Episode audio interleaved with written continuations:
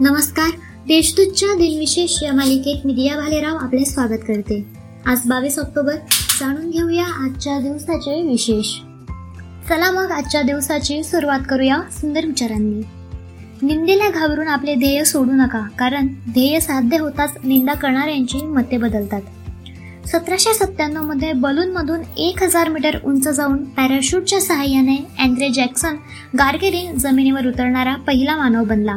छत्रीच्या आकाराच्या या बलूनची रुंदी सात मीटर होती.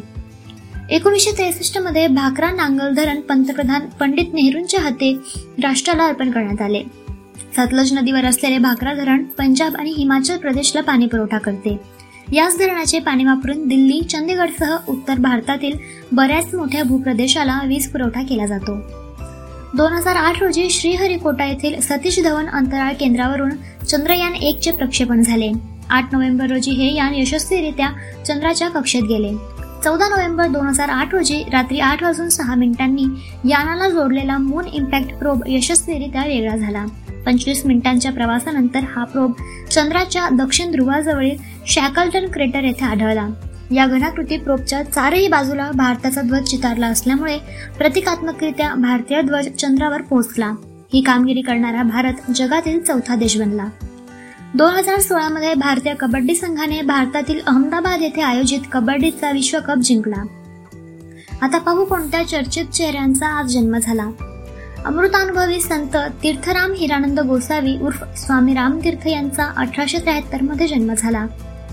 स्वातंत्र्य संग्रामातील एक प्रमुख क्रांतिकारक अशफाक उल्ला खान यांचा एकोणीसशे मध्ये जन्म झाला.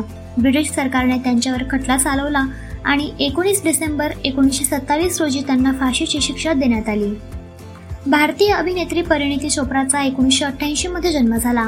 इंग्लंडच्या मँचेस्टर विद्यापीठातून व्यापार अर्थ व वाणिज्य अशी तिहेरी पदवी घेतलेल्या परिणितीने दोन हजार अकरा सालच्या लेडीज वर्सेस रिकी बहल या चित्रपटामध्ये सहनायिकेची भूमिका करून बॉलिवूडमध्ये पदार्पण केले. या भूमिकेसाठी तिला सर्वोत्तम पदार्पणासाठीचा फिल्मफेअर पुरस्कार मिळाला. आता स्मृतिदिनानिमित्त आठवण करूया थोर विभूतींची. साहित्यिक व वक्ते नारायण सीताराम तथा नासी फडके यांचे एकोणीसशे अठ्याहत्तरमध्ये निधन झाले. त्यांच्या कथा तंत्रशुद्धता रेखीवपणा व डौलदार भाषा या त्रिगुणांनी नटलेल्या आहेत. हिंदी चित्रपटातील खलनायक अजित खान उर्फ अजित यांचे एकोणीसशे अठ्ठ्याण्णवमध्ये निधन झाले. आजच्या भागात एवढेच.